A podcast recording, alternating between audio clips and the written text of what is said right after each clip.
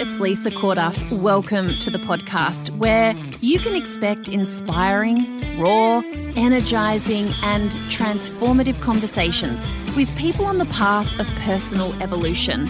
I'm here to really live my life, and if you are too, these conversations are just for you. I'm really glad you're here. Enjoy. Welcome to another episode of the podcast. Today, I am talking about something. I actually think it was a psychologist who suggested this to me a few years ago when we were really in the thick of the lockdowns with COVID. And I was just expressing that I was reflecting on a lot of things and how that slow, slow pace of life, but which also kind of felt full because there were kids here all the time and there was a lot to manage, but there was a lot of extra stuff that had just been removed. How I was just starting to notice certain things. I was hearing certain things in my head. I was noticing stuff that didn't feel okay anymore was a bit of a, I mean, it was a funny time for all of us, wasn't it? And, and I said the, the pace has really slowed down and I realize the pace at which life had been going. And I think universally that is something that has come out of the last few years that we all had an, our own little inner reset moment, didn't we? Where we found just through the force of the changes, like even just not being able to travel or, or do stuff like that, we found this new um, equilibrium, whether it was good for us or not, something changed. And he said to me, well, Lisa, think about it. When you're running, when you're exercising, when you're moving, like literally moving and the wind is in your face, you can't smell your BO. It's really only when you stop is when you realize you stink. and I was like, what did you just, did you just use body odor as an analogy? He's like, yeah, I totally did. And I loved it because it's so, so perfectly gave me this visual to understand what had happened and also to understand my previous in the years gone by, my need and desire to keep things moving, to keep running. So I didn't stop and smell what was off, what was not okay. I just, I just kept moving. I mean, my head was in the sand, so I couldn't smell stuff even if I wanted to. But isn't that, isn't that analogy really great? And don't you think that there's, it, that it perfectly describes what these last few years have been like for so many different people? And there's something about this, right? There's something about, uh, the way that we protect, we think we're protecting ourselves from pain by just ignoring the facing what is actually really going on. We think that we're helping ourselves because it's easier to just keep going, keep our foot on the accelerator, keep showing up in the ways that we're used to. And let's just keep going. And then like suddenly this will all take care of itself because we'll just be in a different time or we'll be in a different stage of life or we'll have more money then or the kids will be you know, at a certain stage and this will all resolve. And that never happens. The smell doesn't go away. It's just that you keep running. So you're not paying any attention to it. And you're going to have a moment where you stop because none of us can operate like that, can we? Not continuously there's going to be some point coming up that is like a burnout moment or you get sick or everything starts crumbling around you and you realize that it was this, it was this thing that you just, you weren't willing to sit with and be with and deal with It was, it was easier to just keep going. I've got so many examples of that in my life. Every single time. It ends up coming out anyway, doesn't it? I was at a friend's house on the weekend and she was talking about how she's in a new, well, she started working for a company during COVID and they only work together two days a week in the office. And the other three days, you know, for however many days they work, are working from home.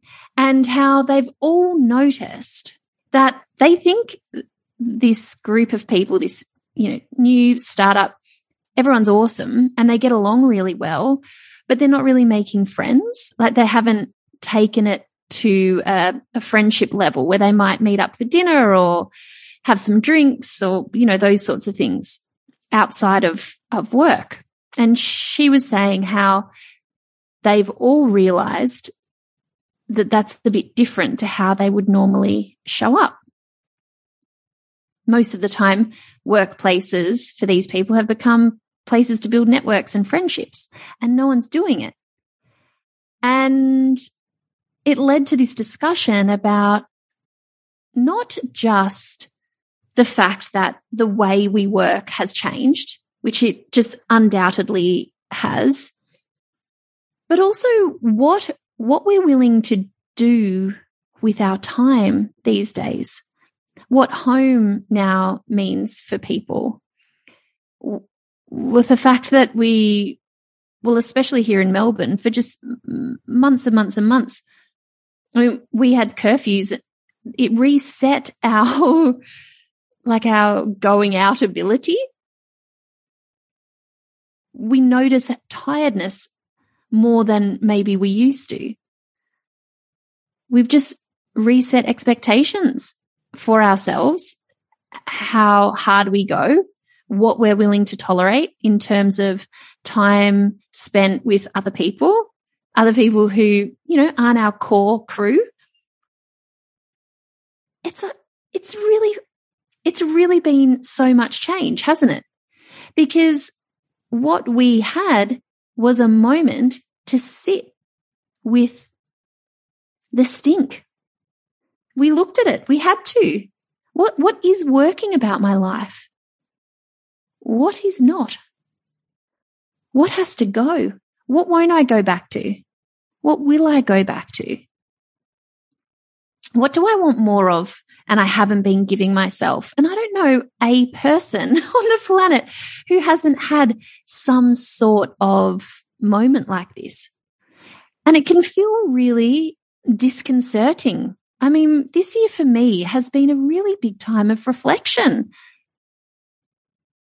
It can't, it was never going to be the same on the other side, but none of us had a roadmap for our way out of this. We're all still making it up on the fly.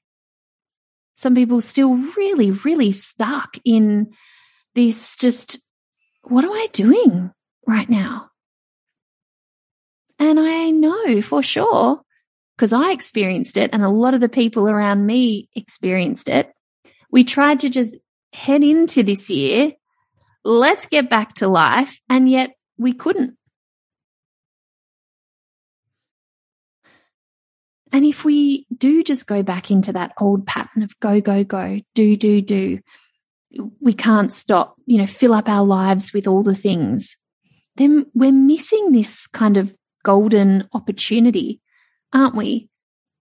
To just stop and not only be with what's working, what we love, what's amazing about our lives, but also just really what isn't. And it's confronting when you start to see that stuff. I can remember um, the first time that someone, like a professional, used the word alcoholic about Nick. I was like, as if. Not him, not this guy, not my life. And still now, it's not a word I really love. um, but the denial unhelpful too. And I just, it just stopped the sitting in and going, okay, this is actually really what we're dealing with here. Right. What does this mean? And it didn't mean it went away. It just meant just didn't smell it for a while. And that's okay because we all have our processing time. It's not about having to see our lives through a particular lens before we can or before we want to. But I really loved the analogy of if you just keep going and keep yourself busy, you're never going to be able to smell it and then be able to deal with it. And I wonder if you've got something like that in your life. Is there an element of your life that you're running from or keeping your so, yourself so busy that you just can't be with it? In the change room, one of the core principles is presence. Just getting back into the practice of being right here, right now, like really actually being here in the present moment. So much of our time is spent future casting stuff that we can never control or thinking about other people. Once again, you know, no control, ruminating on the past. We're just not here very often in ourselves, hearing ourselves, being with ourselves. It's like a practice in this fast paced world, a practice to get back into presence. And I mean, there are meditation apps. There's so many different ways you can start to practice this. It's not always just about meditation. Sometimes it's just about stopping a little bit just slowing down the pace so you can actually notice everything that exists for you right here, right now. I find that's where I feel most powerful. It's where our choices lie, right? It's here and now. It's, we can't have choices to flex back in the past. We can't make a different choice about something in the future that hasn't even happened yet. It's always here. And yet, I think so many of us struggle to be right here, see what actually really is. I mean, there's so many gifts right here. So many.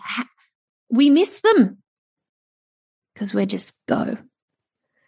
Because there might be something a little bit stinky that we maybe just don't want to smell.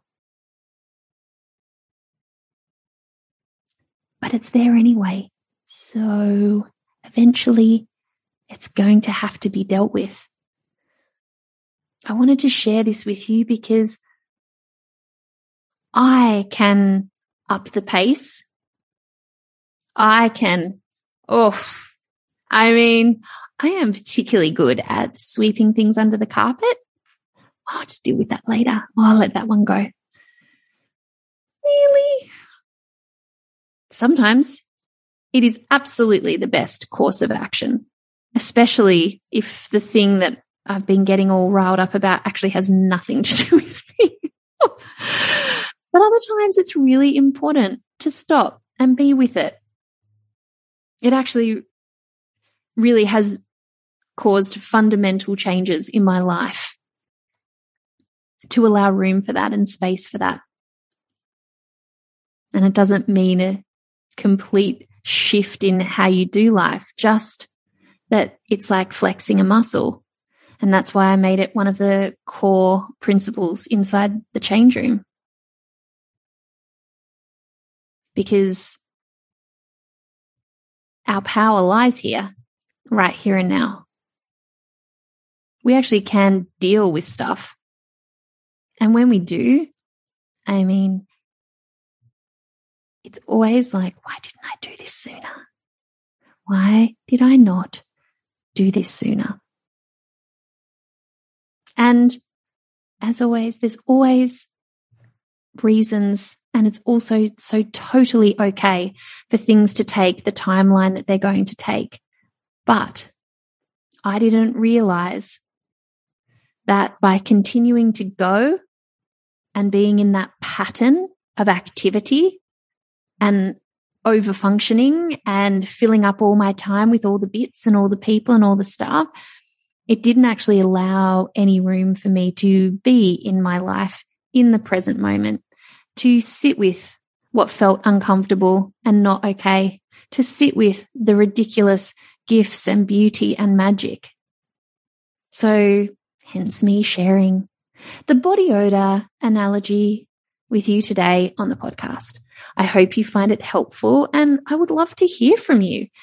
If there are things that you've been kind of just kind of trying to ignore or outrun, let me know. I always really do love hearing from you. Take care and I'll see you next week. Hey, if you missed out on joining the change room recently, never fear. We have created a waitlist and you can jump on that right away and be the first to hear about the next time that we open the doors.